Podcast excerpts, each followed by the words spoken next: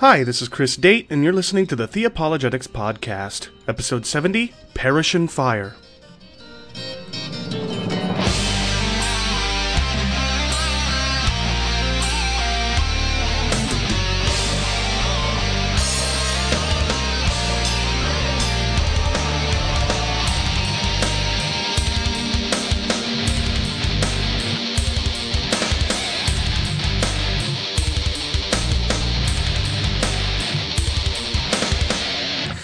Careful to record this introduction and monologue before I take part in the debate that will begin here in several hours, uh, so that my impression after the fact of how the debate went doesn't color my monologue and, and plant any illegitimate, illegitimate, seeds before you've had a chance to listen.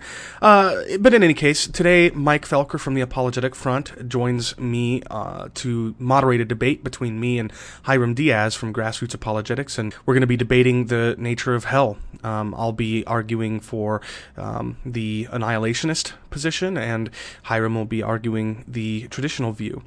Um, I won't say any more about it. Uh, you can listen to the introduction to the debate to get more details.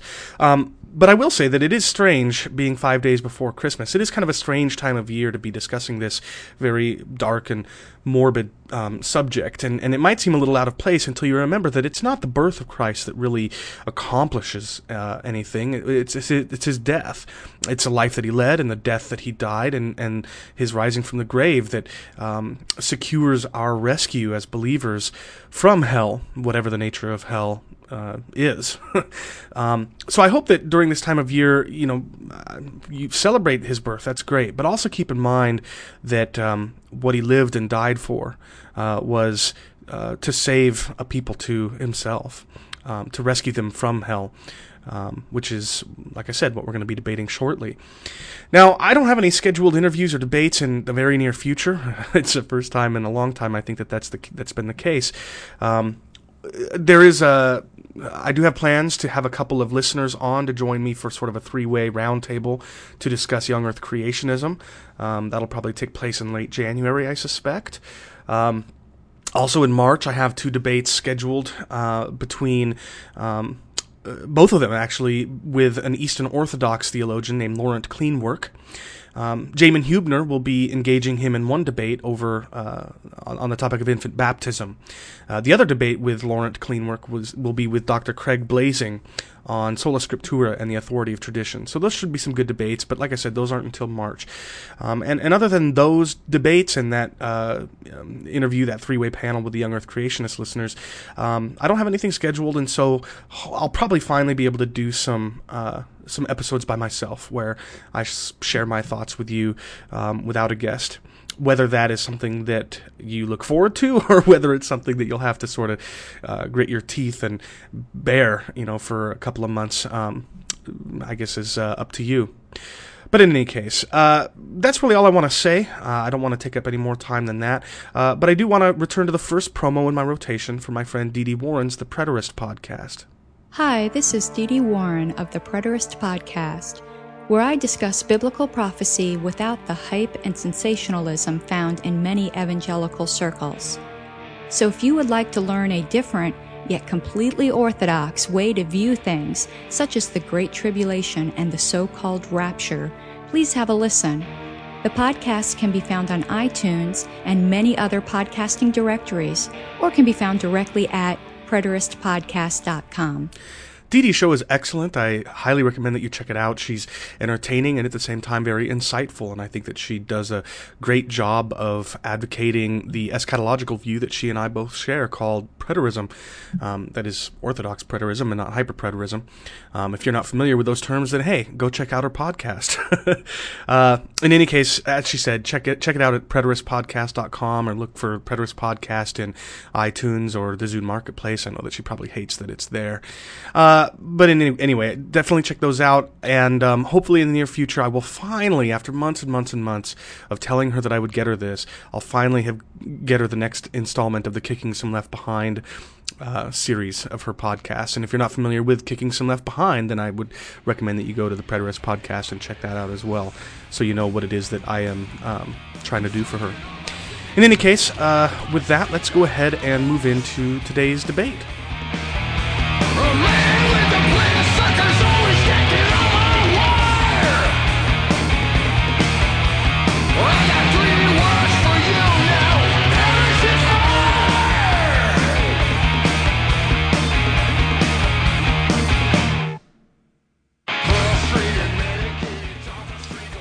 Hello, everyone, and welcome.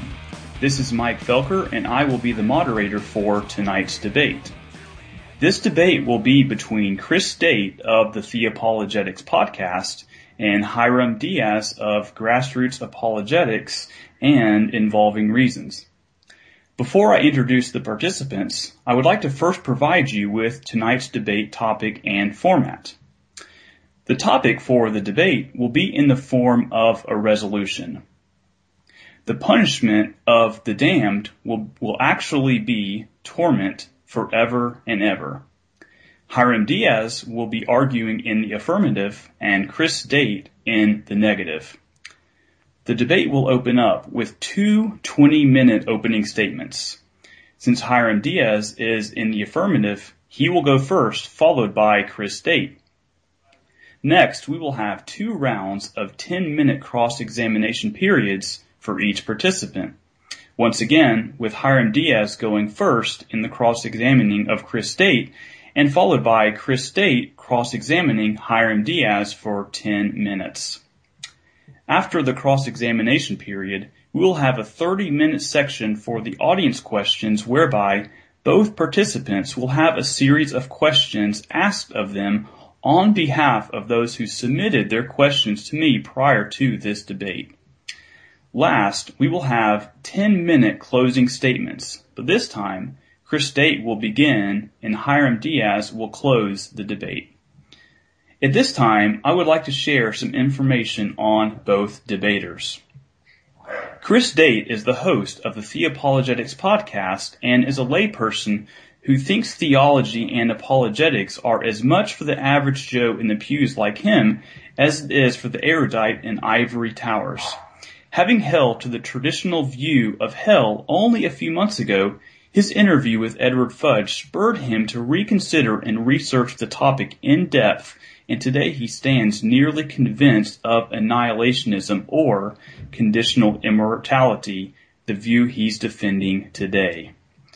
Hiram Diaz is a New York native currently residing in the Pacific Northwest with his wife and children. His interests are philosophy and presuppositional and exegetical apologetics. He is currently pursuing a BA in literature at Lewis Clark State College and hopes to move on to seminary in order to pursue a PhD in philosophy. Mr. Diaz maintains Involving Reasons, a blog that deals with theology, philosophy, apologetics, and a variety of other topics as they are related to scriptural exegesis. His blog can be found at www.involvingreasons.tk. But before we delve into the debate itself, I would like to open us up in a word of prayer. Father, we thank you for this opportunity to delve deeply into the scriptures and just to challenge one another in what we believe your scriptures to teach. And I pray that not only you be glorified in this exchange through the proclamation of your truth, but that you sanctify each of us so that we may represent you in our conduct and how we treat one another as brothers in the Lord. Also, I pray that those who are listening to this exchange who may not be sure where they stand on this issue, I ask that you give them the wisdom and discernment that we also desperately need through your Spirit and coming to an accurate knowledge of the truth. But also, Lord, I pray that your glorious gospel and the kingdom will become known to those who don't know you and that you draw these ones to faith and repentance. And I ask this all in the name of your precious Son, Jesus Christ. Amen. Hiram, you now have 20 minutes for your opening statement. You may begin.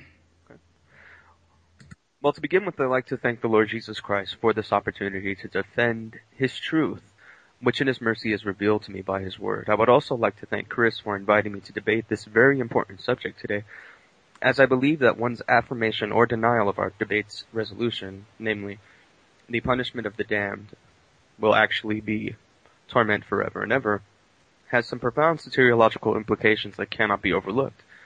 I would also like to thank my wife Brittany and my sons Aiden and Noah, as well as Port City's Reformed Baptist Church, my home church, for their prayers and advice over the past few weeks. It has been quite the time for me as I've been thinking about the salvation of my own soul by God's abundant and undeserved grace, the nature of Christ's sacrifice, and the fate of all those who will die in their sins. As I reflected on my own salvation, I've rejoiced at the great mercy God has shown me in saving me from his wrath. The obedience which I lacked, Christ provided for me, and likewise the death that I deserved to die, he died for me. So I have been able to rejoice in the fact that Christ has fully met both the punitive and the positive demands of the law of God. Where the law demanded perfect and perpetual obedience, Christ fulfilled it. And when the law demanded perfect punishment for every infraction of that law, Christ suffered it. Therefore I, I rejoiced in my salvation as I considered these things. However, I also felt deep sorrow for the lost who will continue in their obstinate rebellion and in the end be cast into the lake of fire, with the devil and his angels to be tormented forever and ever for their hatred of God and his righteous law. For the, the law demands, excuse me, the demands of the law are twofold. In the first place, it demands perfect obedience to its every precept. And, in the second place, it demands perfect retributive suffering for every infraction of its precepts. And the lost can neither perfectly obey the law of God and its positive demands, nor perfectly suffer its punitive demands. Therefore, they have no rest from the law's punitive demands, for they cannot perfectly suffer the wrath of God so as to merit the cessation of God's punishment of them. Christ makes this clear when he speaks of sin as debt incurred by man. In Matthew 5:23 to 26, for instance, Christ uses both the fire of hell and the imagery of a debtor's prison when speaking of the fate of the damned. This quote-unquote hell of fire is not a place that burns the wicked to non-existence. Not at all. Rather, it's a prison from which no man can escape, for no man can fully satisfy the punitive demands of the law of God. If we were to state this in, in syllogistic form, it would be as follows. Premise 1. If one stay in prison is commensurate with the amount of debt that one owes, then one who has an infinite debt will remain in prison for an endless duration of time. Premise 2. One stay in prison is commensurate with the amount of debt that one owes. Conclusion. Therefore, one who has an infinite debt will remain in prison for an endless duration of time. The unregenerate man who is in enmity with God and his neighbor has not met the law's positive demands, but the law says you shall love the Lord your God and you shall love your neighbor as yourself. And by his failure to do so, he has incurred an infinite debt that he cannot pay. This truth is repeated in other places as well. For example, in the parable of the unforgiving servant in Matthew 18, 23 to 18 verses 23 to 25, where Christ speaks of a man who is in debt to a king. This man cannot pay his debt. Therefore he pleads with the king for mercy. And yet this hypocritical debtor to the king doesn't forgive his neighbors, his neighbors much smaller and, by way of implication, payable debt. Therefore Christ concludes the parable by saying that the king, quote, in his anger delivered him to the jailers until he should pay all of his debt, unquote. The same argument is presented by God here. The amount of debt that one owes God is commensurate with the amount of time one will spend in prison. This amount of debt for all sinners is infinite. Therefore, the prison sentence is endless in its duration. This argument is repeated once more in Luke 12:57 through 59, where the Lord God Christ explains that the one who is in debt to God will, quote, never get out until they have paid the last penny. Unquote. At this point, I would urge my opponent and the listeners of this debate to note some very pertinent facts. In the first place, we've seen that sinners incur an infinite debt before God that can only be dealt with in one of two ways. A. God can show them mercy, or B. They can spend an eternity in the hell of fire, or prison, paying that infinite debt themselves, which it must be remembered they cannot do. Therefore, in the second place, we have seen this. Essentially, we've seen that this can essentially be reduced to two options placed before sinners. A, they can trust that Christ has met the positive and the punitive demands of the law for them. Or B, they can spend an eternity in the hell of fire, that is, the eternal prison, for they have not met the positive demands of the law, nor can they meet the punitive demands of the law. The question that lies before us then, excuse me, is this. Can man meet any of the law's demands? If we're Christians, then we must agree with the scriptures that tell us that man cannot do all that God has commanded to do, nor can a man nor can a man's punishment ever come to an end, for neither can he meet the punitive demands of the law. Reprobate man therefore must continue to exist forever, in order that the infinite debt that he owes be paid by, by his infinite stay in prison, that is, the hell of fire. Therefore, the non-elect cannot be annihilated, for that would imply that they have paid off their debt, which is exactly what Christ tells us they cannot do. They will continue to exist forever, therefore suffering the infinite penalty due them for their infinite debt that they have incurred. Yet what is this infinite penalty? Is it actually torment forever and ever? Yes. For the scriptures tell us that the fate of the damned is that they will be cast into the eternal fire prepared for the devil and his angels in Matthew 25:41. And as we have seen, this quote unquote eternal punishment is likewise an eternal prison. It is also, however, more clearly identified as a place where, quote, the smoke of their torment will rise forever and ever, unquote, Revelation 14:11, and the place where the devil who deceived God's people will be thrown and be tormented day and night forever and ever. The infinite penalty, therefore, is identified simultaneously as one, the hell of fire, two, the eternal prison, three, the lake of fire, and four, the second death, and that's in Revelation 20:14. And in all this, we are not given the slightest indication that the wicked will be annihilated. In fact, as we've already shown, it would be unjust for God to annihilate the wicked, for this would imply that they have paid the infinite debt that they owe him, when in reality they have not, nor can they ever. In addition to the fact that men cannot be annihilated, lest God be guilty of injustice, which is sin, we must also note that when the demons speak of their final end, they equate it with torment, for which they use the word destruction as a synonym.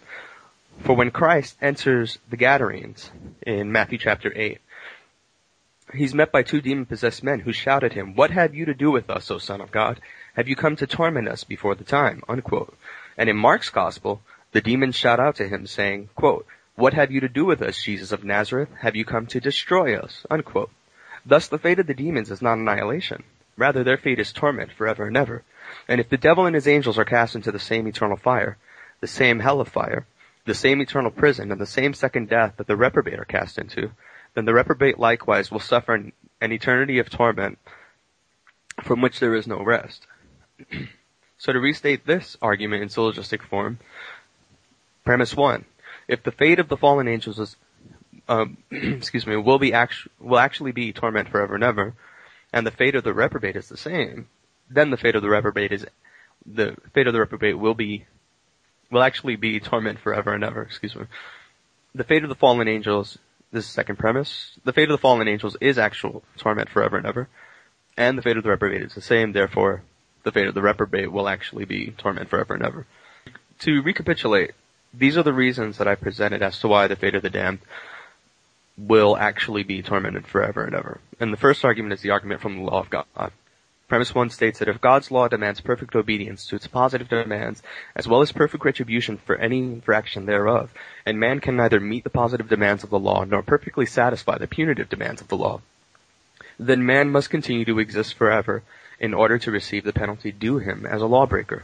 Premise 2 states, excuse me, since God's law demands perfect obedience to his positive commands, as well as perfect retribution for any infraction thereof, and man can neither meet the positive demands of the law of God nor perfectly satisfy the punitive demands of the law, then the conclusion follows, which is, therefore man must continue to exist forever in order to receive the penalty due him as a lawbreaker. My second argument is the argument from infinite debt. Premise one states that if one stay in prison is commensurate with the amount of debt that one owes, then one who has an infinite debt will remain in prison for an endless duration of time. One stay in prison is commensurate with the amount of debt that one owes. That's the second premise. And the conclusion is this. Therefore, one who has an infinite debt will remain in prison for an endless duration of time.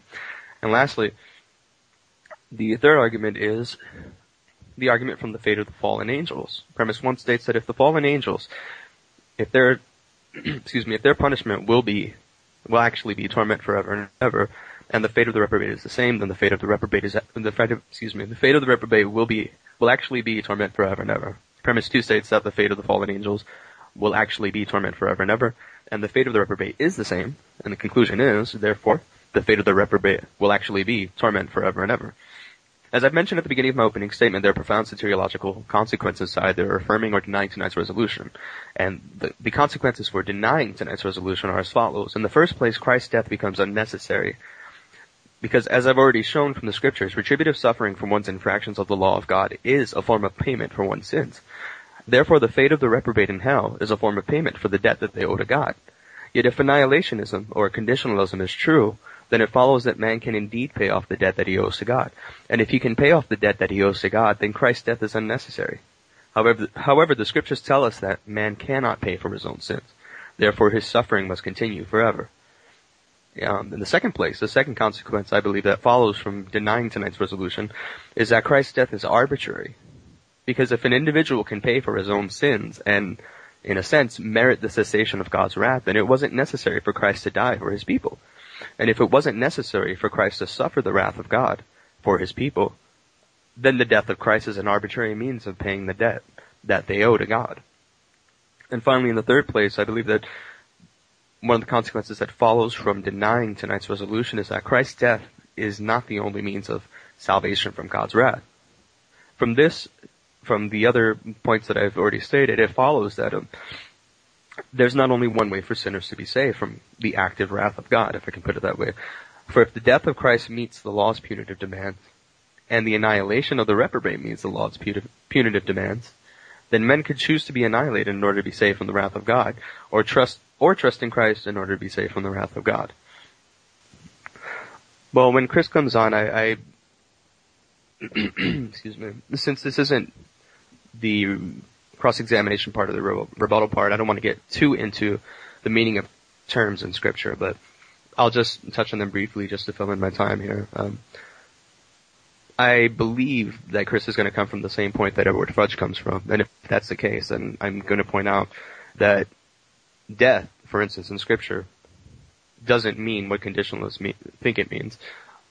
Excuse me, destruction doesn't either. Excuse me. And neither does consumption.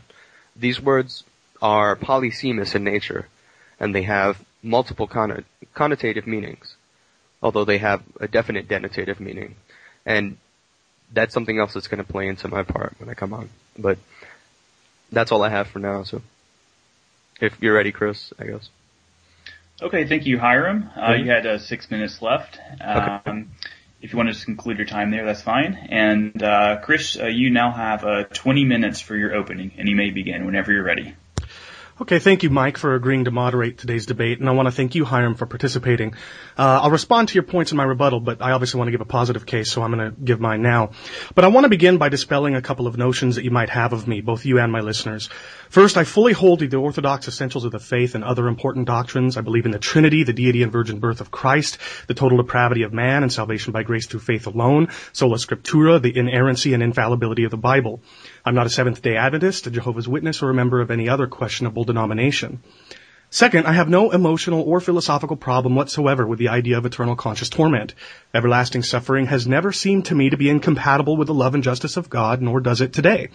I think God would be just in causing the wicked to suffer for eternity, but I also think God would be just in doing what I'll be arguing he'll do. The question is, what does scripture say he'll do? My position is strictly exegetical, not emotional or philosophical. Now, I requested two slight modifications to the proposition originally suggested, which I'll emphasize now. The punishment of the damned will actually be torment forever and ever. I chose the word punishment because I will demonstrate that the Bible consistently describes the final punishment of the wicked as a final, irreversible, utter death and destruction of the whole person, like that inflicted upon the body in the first death, and not as torment forever and ever. And I chose the word actually because in the only places where torment and forever and ever are used together in connection with final punishment, it can't be demonstrated that anything, let alone the damned, are actually tormented forever and ever.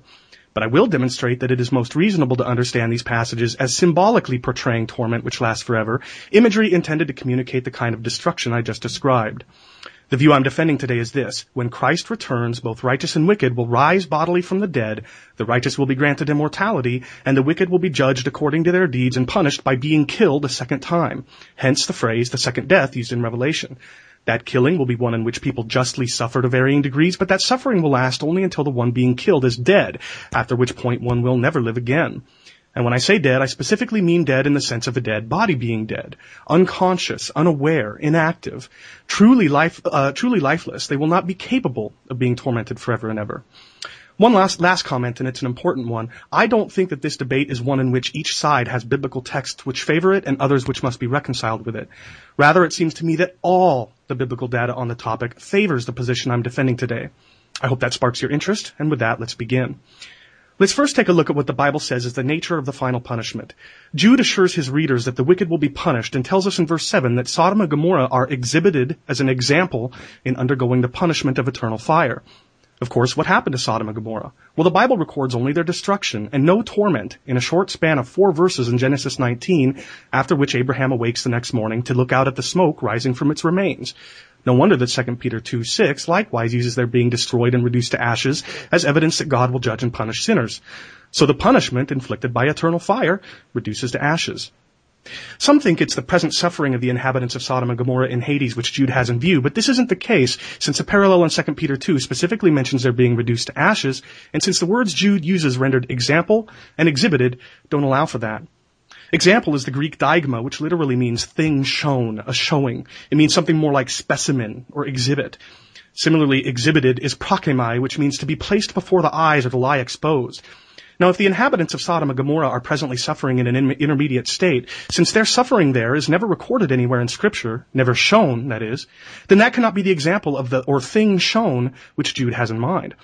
On the other hand, some people think that the word example may allow for some level of flexibility.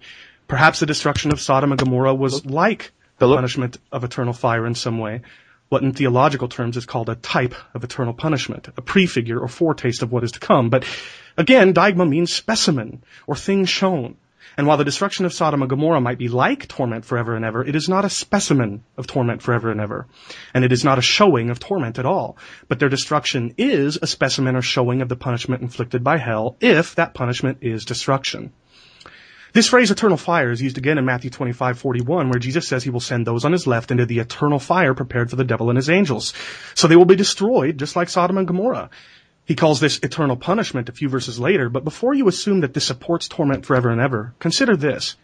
The word rendered punishment refers to a penalty of death in the Septuagint translation of Ezekiel 18, 30 to 32, and in 2 Maccabees 438. The verb form of the word likewise refers to being killed in at least a couple of places in the book of wisdom and in Maccabees. And in many places in the Bible, the word eternal describes the duration of the result of a verb, like eternal salvation and eternal redemption in Hebrews 5, 9 and 9, 12 respectively. So eternal punishment is understood in a manner consistent with Jude as referring to the eternal death that results from the verb punish. Eternal fire is used again in Matthew 18:8, where Jesus says it's better to enter into life without a limb than to be cast into the eternal fire. The next verse says it's better to enter into life missing an eye than to be cast into Gehenna. Now look at the parallel passage in Mark 9. In verse 48, he says that in Gehenna, their worm does not die and the fire is not quenched. Some think that this language supports the idea of torment forever and ever, forever and ever but it doesn't. Jesus is quoting Isaiah 66:24, and the picture here is one of utter death and destruction.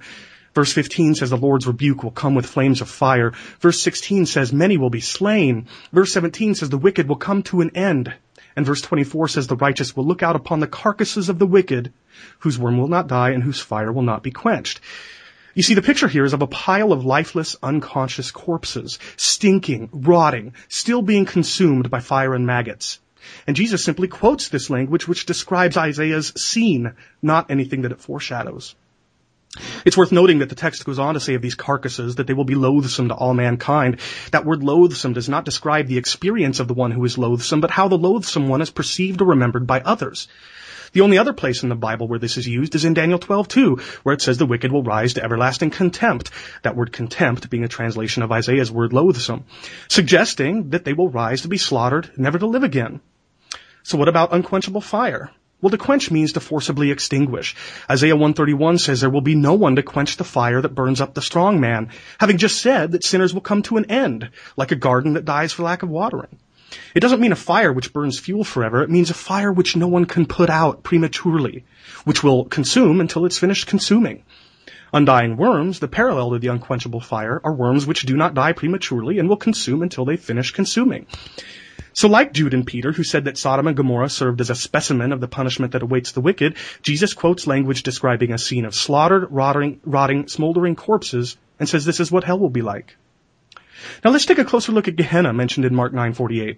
Gehenna was an actual place, and by using its name and pointing to final punishment, Jesus was bringing to the listener's mind what it is that happened in that real place called Gehenna. Gehenna in the Greek is a transliteration of the Hebrew Valley of Hinnom. Jeremiah 7:32 says, "Days are coming when Topheth will no longer be called Topheth or the valley of the son of Hinnom, but the valley of slaughter." For they will bury in Topheth because there is no other place. The dead bodies of this people will be food for the birds of the sky and for the beasts of the earth, and no one will frighten them away. So Gehenna became a place of utter death where scavenging beasts and birds will not be frightened away and prevented from fully consuming unconscious rotting corpses. Gehenna's former name, Topheth, means place of fire. Jeremiah 7.31 and other passages tell us it was a place where the idol worshippers sacrificed their children by fire. With that in mind, listen to this language from Isaiah 30. Burning is the Lord's anger and dense is his smoke. His lips are filled with indignation and his tongue is like a consuming fire. For Topheth has no lo- has long been ready. Indeed, it has been prepared for the king of Assyria. He has made it deep and large, a pyre, and we'll come back to that in a second, a pyre of fire with plenty of wood. The breath of the Lord, like a torrent of brimstone, sets it afire. Now that word pyre, P-Y-R-E in English means a pile or heap of wood or other combustible material for burning a dead body. A funeral pyre. The one other place it's used is in Ezekiel 24, 9 to 10, which reads, Woe to the bloody city! I also will make the pile great, heap on the wood, kindle the fire, boil the flesh well, and mix in the spices and let the bones be burned. So, what was Gehenna? Well, it was once a place where idol worshippers burnt up children in fire, but the Lord turned it into a place of slaughter, and after he destroyed his enemies by fire the way they once destroyed their children, it would be a place of piles of rotting, stinking corpses being eaten up by animals, symbolized by a funeral pyre which burns corpses up. This is the image Jesus hearkened back to when he called the future state of the wicked Gehenna. And it fits the language of death and destruction used by Jude and Peter, but it doesn't fit torment forever and ever. Consider then what Jesus meant when he said in Matthew 10:28, "Do not fear those who kill the body but are unable to kill the soul; rather fear him who is able to destroy both soul and body in Gehenna." Now, in light of James 2:26's "The body without the spirit is dead," by hearkening to the first Gehenna where bodies were rendered lifeless and unconscious, Jesus tells us that both body and soul will be rendered lifeless and unconscious in the second Gehenna. It's no wonder then that the author of Hebrews also uses language which fits with that of Jude, Peter, Jesus, and the prophets. He says in Hebrews 10, 26 and 27 that if we deliberately keep on sinning after we have received the knowledge of the truth, no sacrifice for sins is left, but only a fearful expectation of judgment and of raging fire that will consume the enemies of God. But what does it mean for a fire to consume? Well, Exodus 3, 2 says the burning bush was burning with fire, but was not consumed. But look at what Isaiah 5, 24 to 25 says about fire, which does consume. Therefore, as a tongue of fire consumes stubble, and dry grass collapses into the flame, so the root of the wicked will become like rot, and their blossom blow away as dust. He has stretched out his hand against them and struck them down, and the mountains quaked, and their corpses lay like refuse in the middle of the streets. Note yet again the rotting corpses imagery. You see, that God is a consuming fire, which will consume his enemies, means he will burn them up. He will destroy them, leaving only rotting, smoldering corpses behind. Now this phrase unquenchable fire is one that John the Baptist also uses in Matthew 3:12. His winnowing fork is in his hand and he will thoroughly clear his threshing floor, and he will gather his wheat into the barn, but he will burn up the chaff with unquenchable fire. This image of separating wheat from chaff and burning up the chaff is one the Lord uses again in Matthew 13, 42 and 50 when he explains the parable of the tares, saying of the tares that he will throw them into the furnace of fire. There will be weeping and gnashing of teeth. The important thing to keep in mind here is that John and the Lord didn't come up with this on their own. Malachi 4, 1 and 3 reads, For behold, the day is coming, burning like a furnace, and all the arrogant and every evildoer will be chaff, and the day that is coming will set them ablaze. You will tread down the wicked, for they will be ashes under the soles of your feet on the day which I am preparing. So what does it mean to burn chaff up in a furnace of fire? It means the wicked will be burnt up and reduced to ashes. Now, as a side note, some might be inclined to interpret one or more of these passages as referring to the then looming destruction of Jerusalem, an interpretation to which I'm sympathetic in at least some of these passages, but they each serve as a demonstration of what the punishment of God's unquenchable fire does. It burns up. It consumes. It, it reduces to ashes. It destroys. Like Sodom and Gomorrah and the imagery of Gehenna as a place of slaughtered, smoldering corpses. The burning up of chaff fits well with hell as a place of final destruction, but it doesn't fit very well with tormented, uh, being tormented forever and ever. Now, one more thing before we look at torment forever and ever.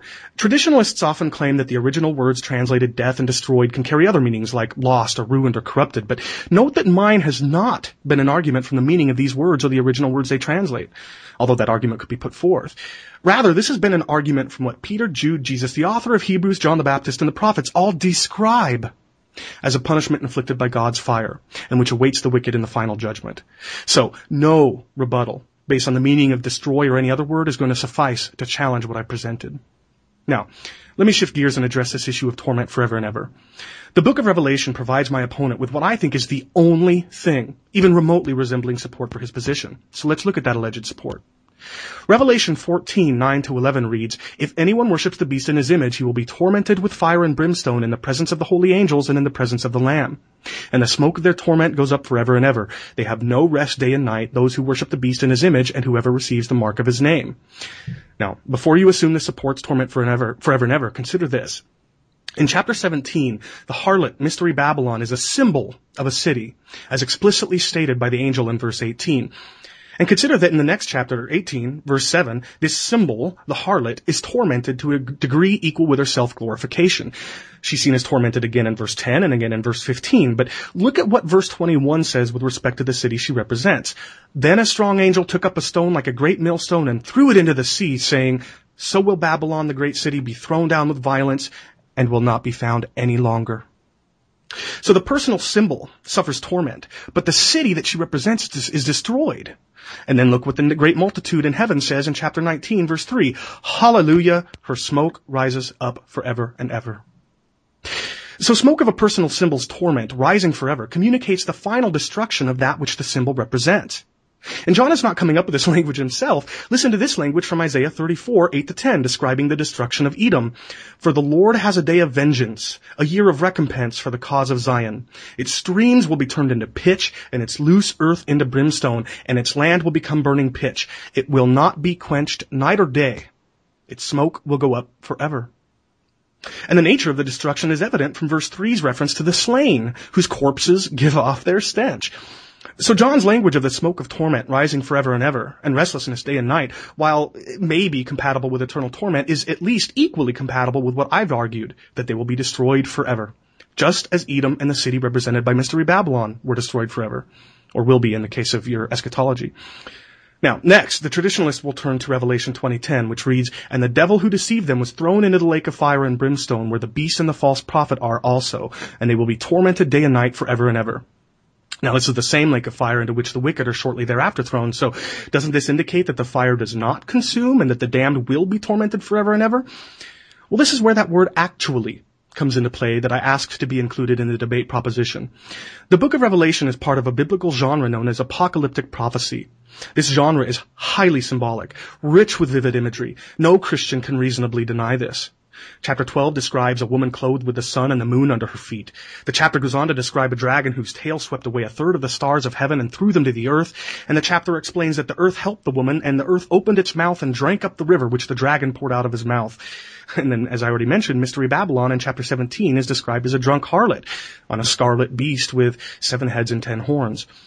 This has just been a small sampling of the imagery employed in the revelation given to John, and like I said, no Christian, traditionalist or otherwise, can reasonably deny that this language is highly symbolic and has got to be interpreted very carefully.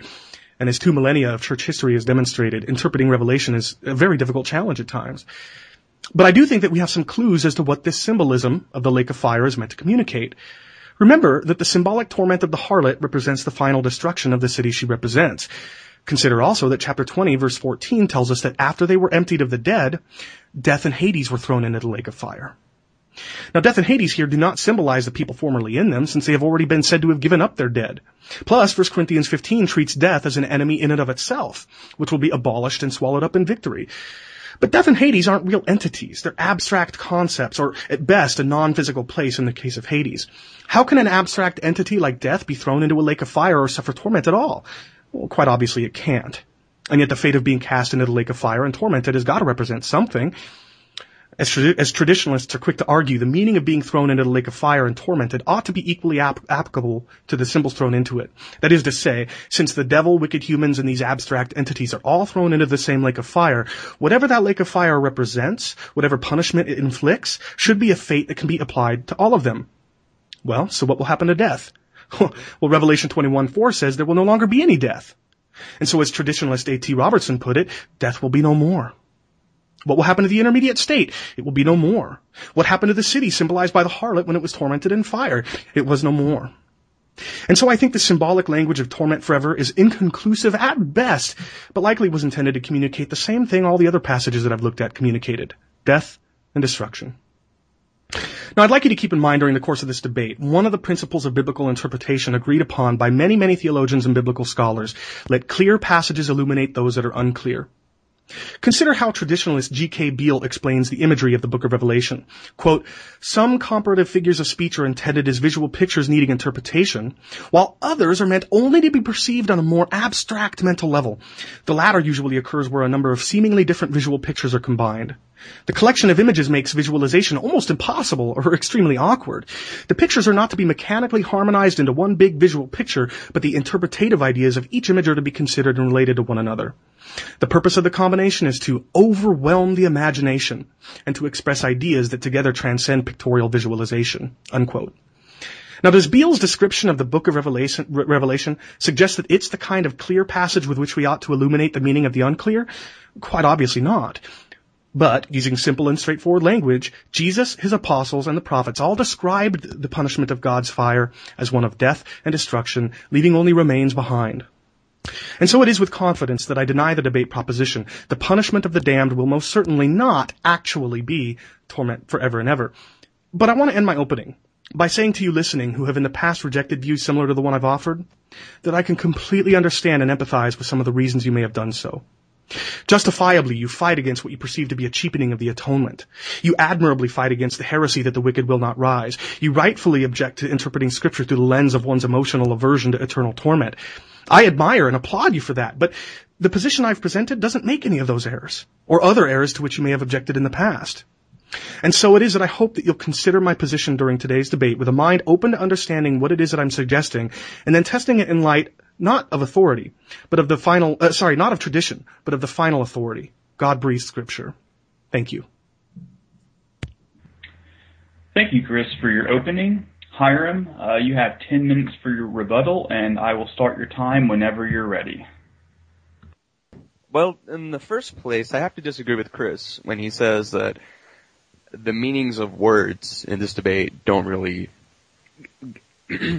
they won't come into a rebuttal of this position at all. I think that's just that's really just sidestepping the issue. I mean, consider he's repeating over and over and over again, death and destruction, death and destruction. Well, what do those terms mean? In the first place, death does not signify extinction at all anywhere in scripture. There's no place where it shows that. Excuse me. And we can go back as early as Genesis chapters 2 and 3. Excuse me. Let's consider Adam, for instance. If God cannot lie, then Adam necessarily died on the very day that he ate of the fruit in the garden. And since Paul describes unredeemed men as being dead in their sins, and there are other passages that support this interpretation as well, it's evident that spiritual death signifies neither extinction nor cessation of activity, or unconsciousness if you put it that way. As a spiritually dead creature, for instance, Adam knew that his condition, he knew what his condition was before God. He knew that it changed.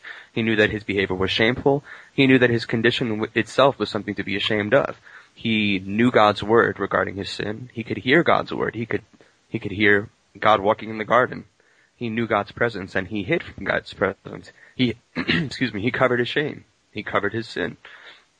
It was a false atonement. It was a false covering, but it was a covering nonetheless. It was a religious activity. So spiritual, spiritual death, in the case of Adam, doesn't mean unconsciousness at all. It doesn't mean extinction. It doesn't point to annihilation or anything of the sort. That's why the words in this debate are very important. excuse me.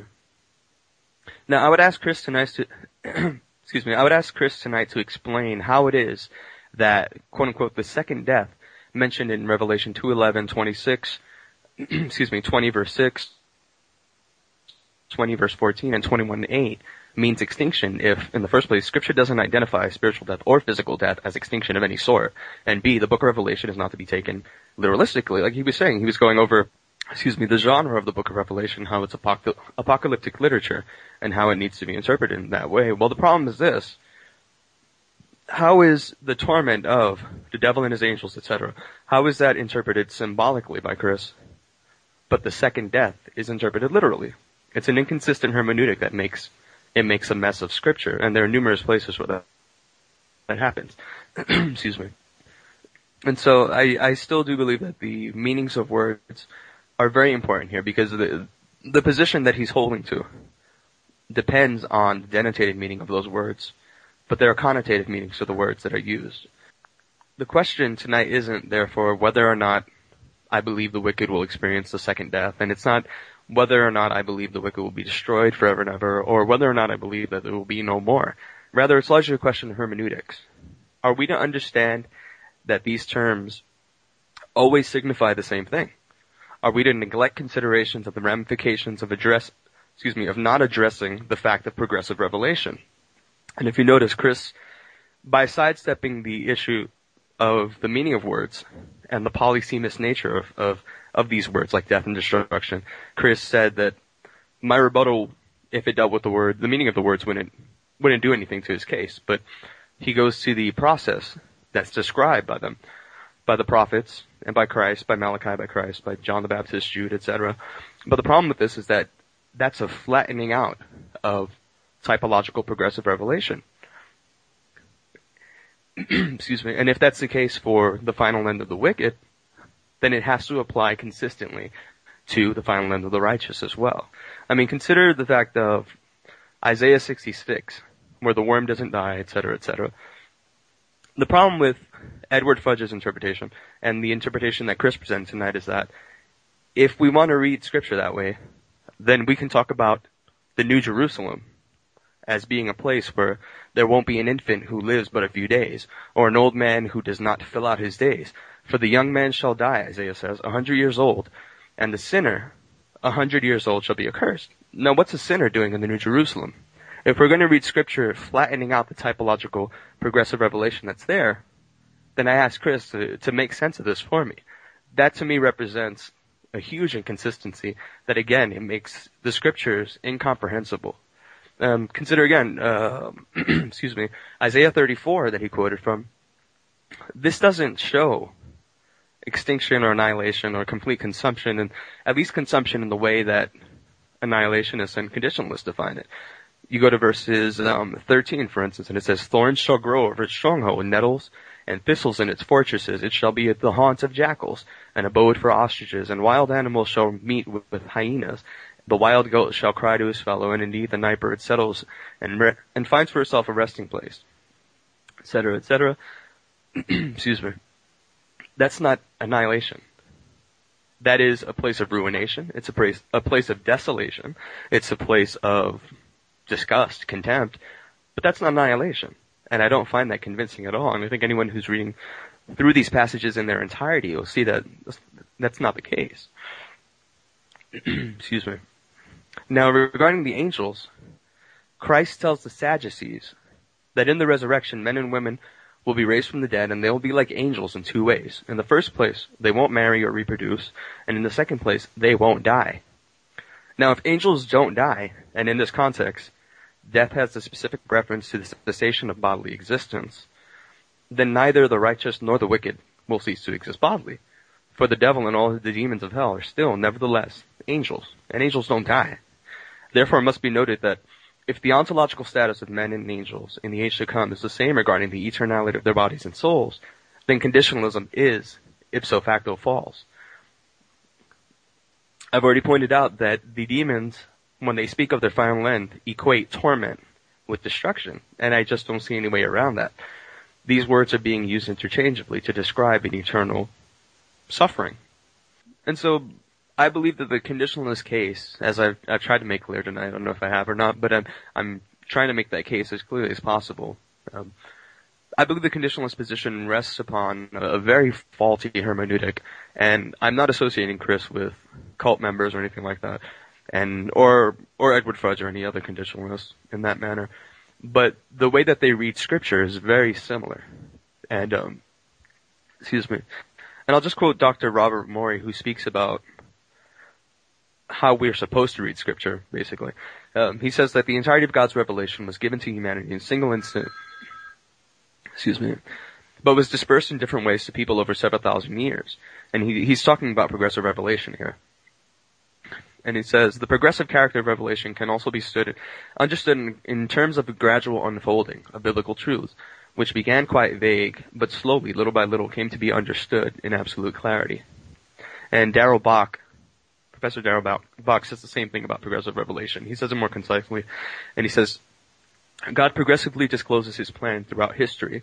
This means that the force of earlier passages in God's plan becomes clearer and more developed as more of the plan is revealed in later events and texts. This increase in clarity often involves the identification of new reference, to which the initial reference, excuse me, typologically point forward. And this is the problem that I see with conditionalism, apart from having to move, apart from having to make some of the moves that Chris has already made tonight, trying to avoid the meaning of words, excuse me, sidestepping issues like that, it's that conditionalism flattens out both propositional progressive revelation and typological progressive revelation. By flattening out propositional revelation, it does this when Edward Fudge, for instance, says that Psalm 2 speaks of the wicked being shattered to pieces and that, that somehow supports annihilationism. He flattens out the meaning of that imagery by saying that the fate that's described for them in Psalm 2 is the same that's gonna, it, it's, is equivalent to the eschatological fate that awaits them. And that's a complete undermining of progressive revelation. That's time. Okay. Thank you, Hiram. Uh, Chris, you now have 10 minutes for your rebuttal, and I'll start your time whenever you're ready.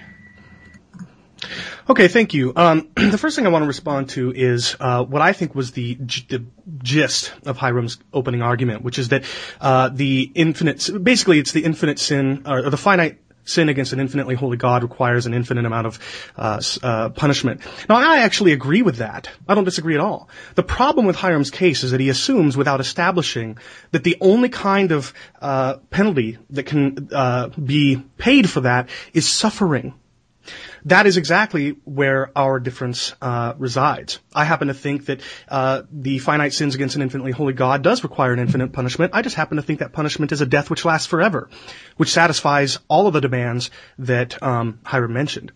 Now he did point to Matthew 5:26 and Luke 12:57 to 59, which speak of prison, and, and, he tried to make the claim. I was actually kind of surprised that these passages talk about um, uh, about w- the wicked in prison, eschatologically speaking. The problem is, I think, if, if anybody looks at those passages, they'll see that the, the, the place where the people are being thrown into prison is here on earth prior to the eschatological judgment. I mean, Matthew five twenty six says, uh, or twenty five says, "Make friends quickly with your opponent at law, so that that opponent may not hand you over to the judge, and the judge to the officer, and you be thrown into prison." Uh, truly I say to you, you'll not come out of there until you've paid the last cent. This is an earthly sentencing that he's saying to avoid by making friends with your opponent at law. So it's really irrelevant. Now, in um, cross-examination, we might look at another parable about prison, uh, but we'll come to that. Um, let's see here. He, he, made the argument that infinite debt uh, requires an infinite duration in prison, and that the punishment cannot come to an end, uh, and therefore, uh, for God to be just, He cannot annihilate you. I've simply demonstrated that's false because that presumes that the only kind of punishment for sin is suffering. Now, he mentioned the unforgiving servant in Matthew 18. Um, the parable does seem to fit quite nicely with eternal torment, except, of course, in the parable, the servant is either going to be freed once he's paid his debt, or die in prison, never able to fully pay his debt. Now, since we're not universalists, neither of us are going to be inclined to think that Jesus pointing in, uh, that Jesus' point in using the parable was that the unforgiving will be tormented for a while until their debt is paid off. Uh, we also agree that the wicked can never pay off their debt. And so neither of us can really take the parable entirely literally. My opponent must say that while the parabolic servant will die in prison, in reality the wicked will never cease being tormented. And I must say that while the parabolic servant's torment seems to be the penalty owed, in reality the wicked will pay the penalty of death. I don't think either of us have the upper hand when it comes to this parable. You know, there's, there are some clear takeaways from this parable that I think my opponent and I can, can agree upon. We all owe a debt. We can't pay that debt on our own. And if we are not forgiving, thus lacking the fruit of having been regenerated, then we will never be, uh, then we will not be able to escape the penalty of that debt. But such is the, such is the case with every parable Jesus used. Uh, I think it would be a huge mistake to try and find the real life meaning behind every single detail within the parable. And even many of my reformed brethren make the exact same point with other parables like the prodigal son. So we have to look at what the Bible says elsewhere with regard to the nature of final punishment and not rely upon questionable interpretations of this one particular parable. Now, with regards to uh, Matthew 25:41, uh, as I've already pointed out, the eternal fire into which they've been thrown is uh, clearly um, destruction in Jude, and not the kind of destruction that Hiram has talked about. And we'll talk about meanings of words in a second, since that came up. But a complete leveling to ashes, including the, the destroying of um, the inhabitants of Sodom and Gomorrah who were who reduced to remains. Um, so I actually think, as I said in my opening, that this passage, along with every other passage, actually supports the view that I've um, argued for, rather than working against it.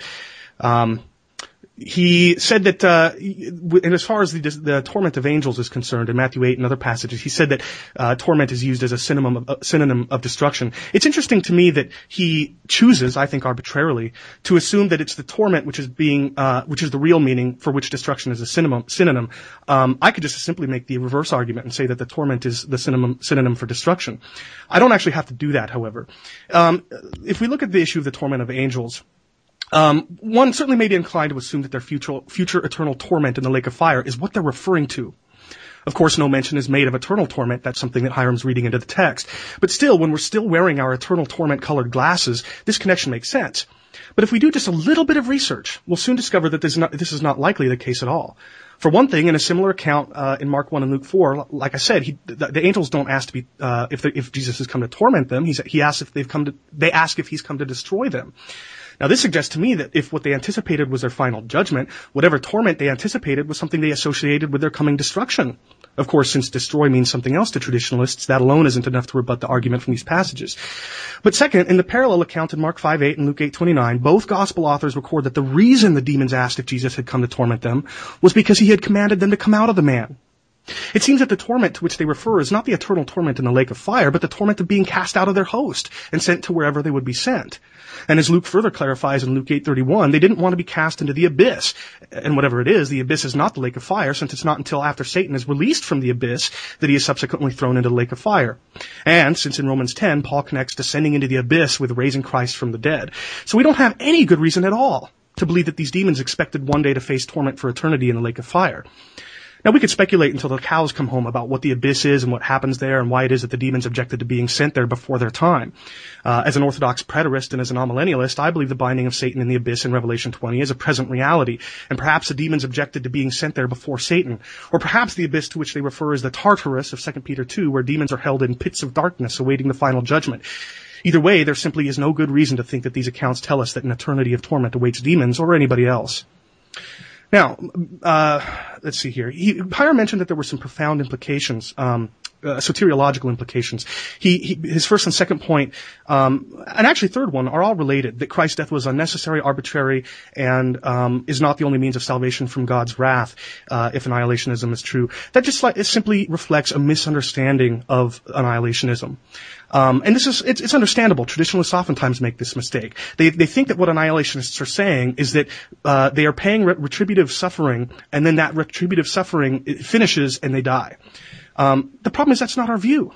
Our view is that while there might be some suffering involved in the destructive process, it's the destruction itself, the death itself, which lasts forever, that is the payment. So all of those soteriological implications simply disappear. They, they simply don't apply to my view. Um, now, one more thing. Um, let's see here. He mentioned, he, he objected in his rebuttal to my claim that his rebuttal wouldn't suffice if it was based on the meaning of words. Now, actually, he, he misunderstood what I was saying. Um, first of all, I wasn't sidestepping or avoiding the meaning of those words. I have a whole re- uh, rebuttal um, prepared if we want to get into the meaning of destroy and, and death and stuff like that. What I said was that because my argument relied upon descriptions a final judgment rather than individual words used, um, more would have to be done than simply appeal to the meaning of those words. Um, so that simply doesn't apply to me. Now he argued that death uh, means something other than extinction. Um, I don't actually agree. First of all, in Genesis, uh, yes, Adam is said to have died, but many traditionalist interpreters understand that what happened was he entered into death. Death, he began to die, and this is the kind of language that is oftentimes used when speaking of death. People are dead presently because they're on their way to death death. Um, but even if they are, the, the, the point, the, the, more powerful point, I think, is that we're not. I think we need to be careful not to simply assume that the first death is going to be identical to the second one. Um, the first death is uh, one of only the body, according to James 2:26 and according to Matthew 10:28. But the second death is a body of uh, the second death is one of both body and soul, according to Matthew 10:28. Now, oftentimes it's argued that death is separation of soul from, from spirit in the first death. Well, that's fine. But it's not the spirit that dies in that view. It's particularly in the case with the righteous, the, the saved. The spirit doesn't die, it's the body that dies, and James 26 makes that clear. But the spirit lives on. So if both body and soul are separated from God, who obviously lives on, then both spirit and body die. So the death of separation argument, none, none of that applies to my to my case.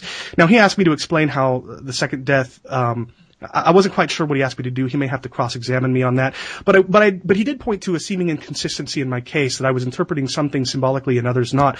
Well, I'm just following the language of Revelation. Um, it, frequently, John or the angels that talk to John um, tell him what a symbol means. Uh, in Revelation 7, uh, 17, 18, uh, the angel tells John that the woman you saw is the great city. Well, what does the angel tell John in Revelation 2014? Uh, the lake of fire is the second death. So this is an interpretation of the symbolism. I'm just following the same the same hermeneutic. I'm following this. I am being consistent. Um, the last thing that I want to address, because I don't have much time, is this issue of hermeneutics and progressive revelation. I'm completely open to the possibility that New Testament authors and the Lord Himself expanded upon Old Testament imagery. Show me where they do that. They don't. They just quote it. In Mark 9:48, Jesus simply quotes Isaiah's language. What indication is there that there's something that the language is expanded upon to mean something uh, greater, something more than what Isaiah had communicated? Show me anywhere where that's the case.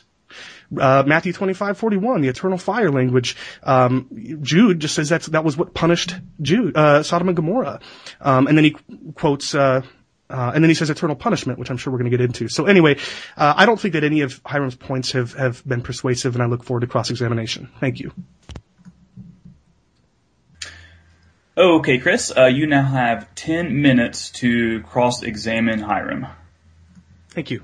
Um, Hiram, the first question I have for you has to do with the issue of progressive revelation. Like I said, I don't, I don't deny progressive revelation at all. Can you show me anywhere where New Testament authors uh, appeal to Old Testament language uh, like that that, I, that like that that I've quoted, and expand upon its meaning? Um, specifically, right now, no, because my computer's slow. um, but I would just point to the whole book of Revelation. I, I think that's a strong enough case right there. I mean, John uses image upon image upon image taken from the Old Testament, and we understand that he's not using them literalistically, if you can say that. We understand that he's expanding upon what's there. You use, um, excuse me. Can, can you give me an example of where in Revelation he expands upon that imagery that he appeals to? Um, let's see. Temple imagery, where, excuse me. I'm talking about the, the torment in the lake of fire. Okay. Well, not off the top of my head right now, no. Okay. How do you interpret Revelation 20:14's saying that after they were emptied of the dead, death and Hades were thrown into the lake of fire? What happens to death and Hades? Death and Hades are taken away from, well, I don't know how to put this. Let's see. Death will be no more. Hades Great. will be no more. Okay. For, mm-hmm. Now, in Revelation uh, 17 through 19, Yep. Um, the Great Harlot, do you agree that that's a symbol for the city? Yeah. And do you agree that this, the personal symbol that is the harlot is tormented? Yep. What happens to the city? Not sure. Okay. Uh, how would you interpret the angel's statement at the end of chapter 18 that um, that as this great stone was uh, thrown into the sea, so too will the city not be found any longer? I would interpret it as meaning, maybe excuse me, as reflecting the same sort of language that's used, let's say in Psalm 37, where the psalmist says, "You'll look for the wicked, but there'll be no more." I don't think he's saying that they'll be annihilated. What he's saying is, he, he's speaking from the perspective of the believers, and I think that's the same case that's happening in the Book of Revelation as well. Okay, but I, I was talking about the city. What, what what happens to the city that she represents? Are you saying that the city that Babylon, uh, Mystery Babylon represents exists in some sort of uh, ruin for eternity? No. Okay. So, um, so I think that uh, I've pretty well established. You can you can press me when it's your turn to cross-examine. I think I've pretty well established that the torment that John appeals to is uh, symbolism for destruction. Uh, the next thing that I want to turn to, let's see here. Um, can you explain? There was something I didn't understand, and, and this I was fr- frantically typing out notes, and so I, I, missed what it is that you asked me to explain with regards to Isaiah's language about New Jerusalem. Can can you clarify that for me? Sure. Um, excuse me. I know that Fudge made this claim when he was on your show and elsewhere, and other people too, um, and you pointed to it as well, using or basically saying, well, Christ points to Isaiah 66, and he doesn't expand on it. He just quotes it and just You know, and, and what's contained in Isaiah 66 concerning the fate of the wicked is what Christ is repeating. Okay. But the problem for me is that Isaiah 66 is eschatological, Isaiah 65 is eschatological, and in Isaiah 65, which I quoted, he speaks about infants. He speaks about the wicked living can you, a long can you give me time. a specific verse? Sure, let me uh, get to it right now. I don't have an encyclopedic memory of the Bible, so I, I've, I've got to look it up on the fly. Yeah, I understand. Let's see. Uh, Isaiah 65, verse 17. You can start there. I'll just read it. Uh, For behold, I create a new heaven. I create new heavens and a new earth, and the former things shall not be remembered or come into mind. but be glad and rejoice forever in that which I create. For behold, I create Jerusalem to be a joy, and her people to be a gladness. I will rejoice in Jerusalem. Let's see. No more. Excuse me. I'll just skip down. No, you know what? I, I think I, I, Uh-huh. think I get it. Uh, verse 20, no longer will there be an, an infant, and then in italics, who li- an infant of a few days, or Yes. an old man who does not live out his days. So are you really Mm-hmm. suggesting that in the new, in the eschatological New Jerusalem, there will be infants who die? No, I'm not Okay. suggesting that at all. Uh, do you think that there are any, there are going to be old men who live out, uh, the finality of their days, that they live out the rest of their life, so to speak? Or do you, do you think there will be old men at all in the eschatological New Jerusalem? No, could I make Okay. clar- Well, hold, clar- yeah, I, I'll let you, but really quick, I just want to point out that that seems to be to be perfectly consistent with what Isaiah says. No longer will there be an, an infant or an old man. So anyway, go ahead. What were you going to say? Oh, for, for the youth will die at the age of 100, and the one who does not reach the age of 100 will be thought accursed. Uh, okay, sorry, go ahead. Well, the ESV has it as the sinner, a hundred years old, shall be accursed. And see, the problem with, with the literal interpretation and, and that transferring to the New Testament for me is it's not my problem. It's a problem for conditionalism. If you take Isaiah 66 to be literal, literal destruction in the sense that you interpret the word destruction, then you have to, in order to have a consistent hermeneutic, you need to explain this. In what sense is this literal? And I know it's not my time to ask you questions, but I'm Yeah, just saying that's- that's, where I'm coming from. No, I, I completely understand. Um, Okay. If it says that, uh, f- first of all, I think that um, I- I'm not suggesting that every detail of uh, these passages ought to be taken literally. I'm suggesting that um, there's nothing in the passage which uh, we're given any reason in the New Testament to take something beyond literally, at least in the passages that are quoted. I don't think there's anywhere in the New Testament where verse 20 of Isaiah 65 is quoted. You can correct me if I'm wrong. So I'll look forward in cross-examination uh, to an example of somewhere where the New Testament authors do that. In the meantime, I think that my um, appeal to Isaiah 66:24 remains intact, since all it describes when it talks about a worm die, never dying and unquenchable fire is corpses.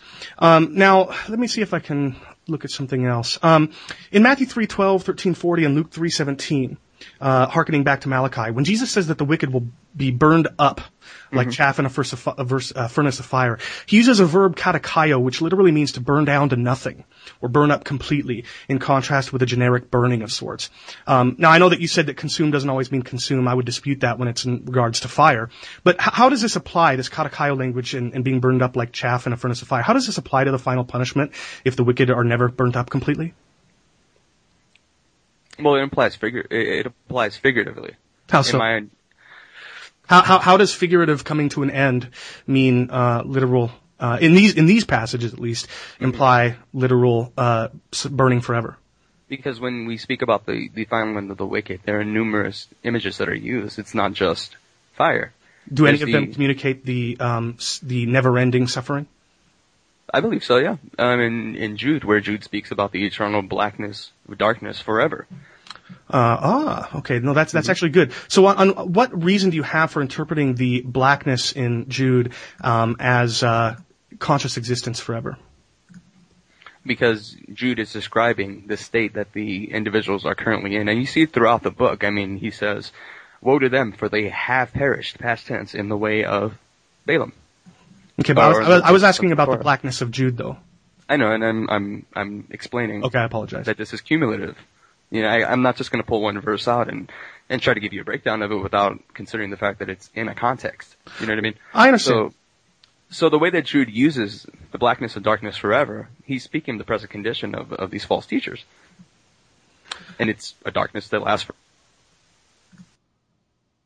Sorry, you're. forever and they're wandering stars. They're, to me, when that applies to an individual, there's movement, there's motivity. So, Uh, Um, no, I'm here. You, you cut out for a second. Um, let's see. I've got a minute and a half left. I want to pull up that passage in Jude really quick. I had taken some notes about what uh, blackness actually means.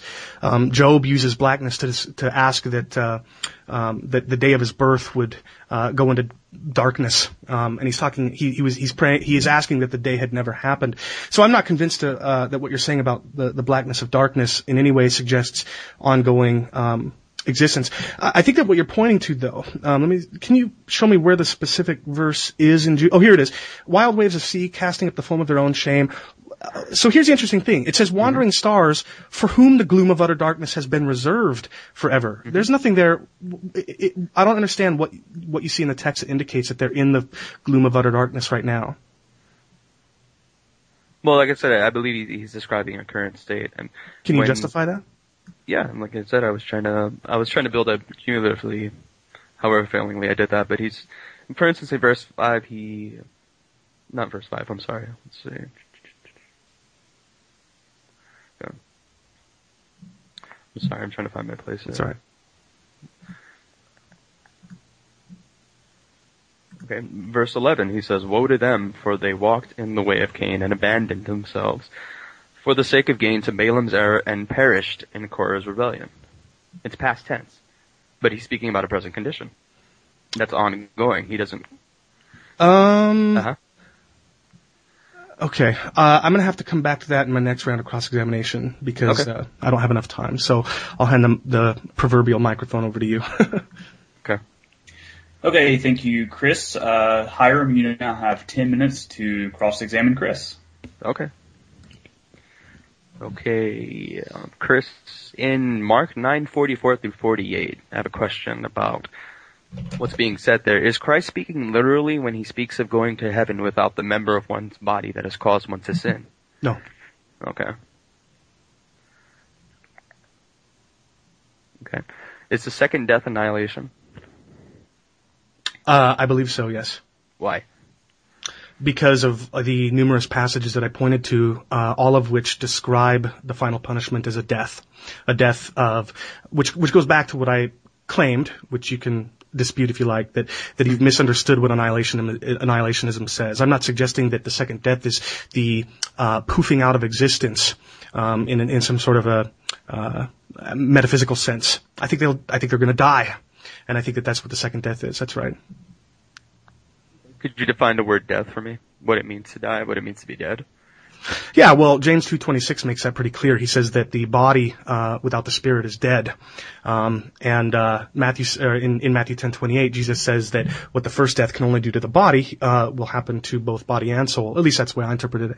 So, uh, so I think that death is defined as lifelessness. Now, I think that it entails separation, uh, separation from soul from spirit in the first death, but there's some marked differences between the first death and the second. Okay. Well, the, I have a problem with your definition of death as it, it sounds circular to me. It sounds. Are you saying that death is the absence of life?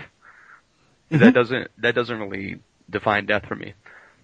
Okay, how, can you, Um, okay, so here's here's the problem. How does Christ define life, eternal life, for instance, in John 17? Uh, well, I think that he gives uh, one definition of eternal life in that passage. He defines it as knowing the one true God. Or, I I don't have the passage right in front of me. What was the verse again? Um, I have to find it, but it, that is what he says. Uh, Okay, yeah. So I mean, I, I, but but see, that isn't the word death. That's the word life. Uh, life, and what's more is, like you yourself said, I think that words can have multiple meanings, and I don't at all think that eternal life simply means uh, an eternity of knowing Christ. I think that it means an eternity of being alive. After all, when Genesis in Genesis, when Adam and Eve were uh, no longer allowed to eat from the fruit, uh, he began to die. He, he was no longer uh, he, he was he he was not granted immortality. But Revelation in in uh, Revelation 22 says that the the saved will have access to the tree of life. So I think eternal eternal life means more than simply uh, knowing God forever. okay. Are death and destruction synonymous terms of judgment? Uh, not necessarily. Um, I think that uh, to destroy might carry some increased connotations. I mean, for example, in Matthew 10:28, uh, Jesus says that the body is killed in the first death, but then he uses uh, destroy to refer to what happens to body and soul. Um, particularly in harkening back to Gehenna, where bodies were killed. Uh, but the souls lived on. I think that to destroy body and soul would mean to do more than simply kill, but, but to burn up, to reduce to remains, to reduce to ashes, as uh, numerous passages that I pointed to indicate. Mm-hmm. Well, considering the fact that Christ says that angels don't die, and we know from Hebrews 1 that angels are spirits. Mm-hmm. Could you explain to me yeah, absolutely. Just what's um, going on there? I, I had hoped to get to that in my uh, second re- or my rebuttal, but unfortunately I ran out of time. Um, it, it, the uh, let me pull what I had prepared up because I'm familiar with this argument. Um, here it is. So yeah, Jesus says that the that the righteous will uh, cannot even die anymore because they are like angels. Mm-hmm. Um, and of course, you're trying to argue that this means angels and by extension demons are incapable of dying, and therefore Satan and his demons will actually be tormented forever since they won't be capable of dying. Uh, you know, the, the, problem is, I think it's pretty clear that the angels in view there are not, in fact, demons. Uh, for one thing, the word translated angels uh, more literally, or the word, the phrase translated like the angels more literally means equal to the angels, and I seriously doubt that either of us would suggest that believers will be made equal to Satan and the demons. But more, more importantly, the word translated angel is used well over 100 150 times, and the vast majority of those times it refers specifically to holy angels, uh, referring to demons fewer than 10 times. And then finally, in the parallel account in Matthew 22:30, Jesus calls them the angels in heaven, which still further suggests that only holy angels in view. So I don't think that angels are inherently uh, immortal. I think that the holy angels are immortal. Okay. How much time do we have left? Oh, you have a little over five minutes left. Okay. Um, so how would you understand God's statement to Adam that on the very day that he, and that's, that's my paraphrasing of it, but on the very day that you eat the fruit of the tree, you shall surely die. How yeah, do you understand that? I would respond by saying that's actually not what the text says. The text literally says, dying you shall die. And I think that um, what's uh, very clear from both the context and from the meaning of that phrase is that what happened is that Adam began to die. Um, and uh, even traditionalist interpreters have, uh, um, have, have understood it in, in the same way. Um, if I, if you want, I can try to look through my notes to find the particular interpreters that I mentioned. But like I said, I interpret it to mean that he began the process of death, uh, not that he died at that moment, which is perfectly compatible with dying, you shall die. Yeah, it is. Um, excuse me. So if that's the case, then how do you understand spiritual death? Well, uh, I think that when when uh, when humans are described as being dead presently spiritually, mm-hmm. um, I think that what's being described there is certainly not the lifelessness of, of the soul. Uh, I think that what's being described, I, I, think that we're called dead because we're as good as dead. We're, in fact, on our way to death. And when we pass from death into life, I don't think it means that our spirit, uh, becomes alive in that sense. I think that it means we've entered in eternal life. We'll never, uh, we'll never face a second death. We've been, we've escaped the second death. Okay. So you would see the let's say. So I guess the the problem that I have with your position, one one of the many problems is when we consider the fact that Paul says that we're spiritually dead prior to conversion, right? I actually don't, you, don't, think he uses that exact phrase, but if you want to point to a specific. Of, of, course he doesn't use that exact phrase. I mean, not to be pedantic or anything, but we know what the passage says. He says, and you, likewise, you, you know, who were once dead in your sins, etc. Mm-hmm. Um, Ephesians chapter 2, Colossians chapter 2, etc. Paul describes the unregenerate man as being dead in his sins. Right. He's spiritually dead. So, what does Christ mean when he says the body and soul will be destroyed in hell? Well, he doesn't use dead there or kill. He uses destroy. Mm-hmm. And and like I said, he harkens back to the first Gehenna, where the death that's in view is clearly the rendering lifeless the body uh, and not the soul. So, um, yeah, I, I, don't see how uh, Matthew ten twenty eight at all helps you out. It's interesting when, when Ronnie debated Turretinfan, this was the most amazing thing that a lot of people pointed out. Ronnie asked Turretinfan, uh, Turretinfan is the traditionalist in that, in that debate, what destroy means there. And, uh, Turretinfan just said, oh, it just means whatever happens in, in hell. Um, I don't think that that's uh, a good approach to doing exegesis. I think that um, I think that we need to define what's going on there, and I think that, like I said, where the first death just kills the body, the second death uh, destroys, renders completely unlifeless, uh, lifeless, and, and, burns up to ashes both body and soul. Granted, though, a soul cannot be literally burned, but I think that the same concept can apply. Okay. Um, do I have time? Still, You have two minutes left. Okay. Um, in Revelation 26, John contrasts the fate of the wicked. I don't think there is a Revelation 26. Do you mean 22? 20 verse 6. Oh, I apologize. okay, go ahead. Yeah.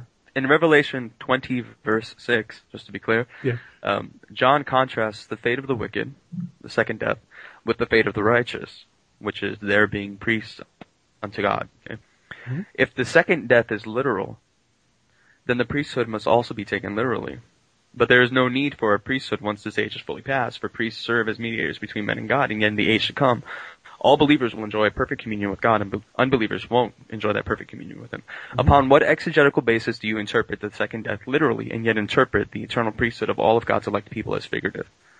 I interpret the priesthood of all believers as a present reality, um, and I don't think it's because we are uh, um, priests in the literal sense of the old covenant. I think that there's a, a sense in which we are priests now. We we have direct access to the uh, New Jerusalem's holy of holies. I think that that's a present reality, and I don't think that we'll ever cease having access, uh, direct access to God. So I do, in a sense, take that literally, just not in the Old Testament sense of a priest. I take it to mean that we will forever have access to God. But doesn't priesthood also involve sacrifices of praise, for instance, uh, sacrifice of thanksgiving? Uh huh. And I think we'll forever be thanking and praising God. Okay.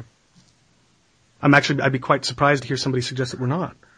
Well, I, I guess, am I, I think I hear feedback on my end. Um, what I should have asked, rather, is, as priests before God, as, as a priesthood to God, do we not also mediate for men? Isn't that part and parcel of being a priest before God? Um, I don't know. I've never, I've never seen, uh, or at least I don't recall ever seeing a place where New Testament believers, uh, the priesthood of all believers is, is, is mediating between God and man. I, I thought that only Christ could mediate between God and man. That's Not- time. Okay, that was part one of my debate with Hiram Diaz on the nature of hell. Take a break, um, catch a breather, catch your breath, and join me in the next episode in the feed for part two of the debate, episode 71. Until then,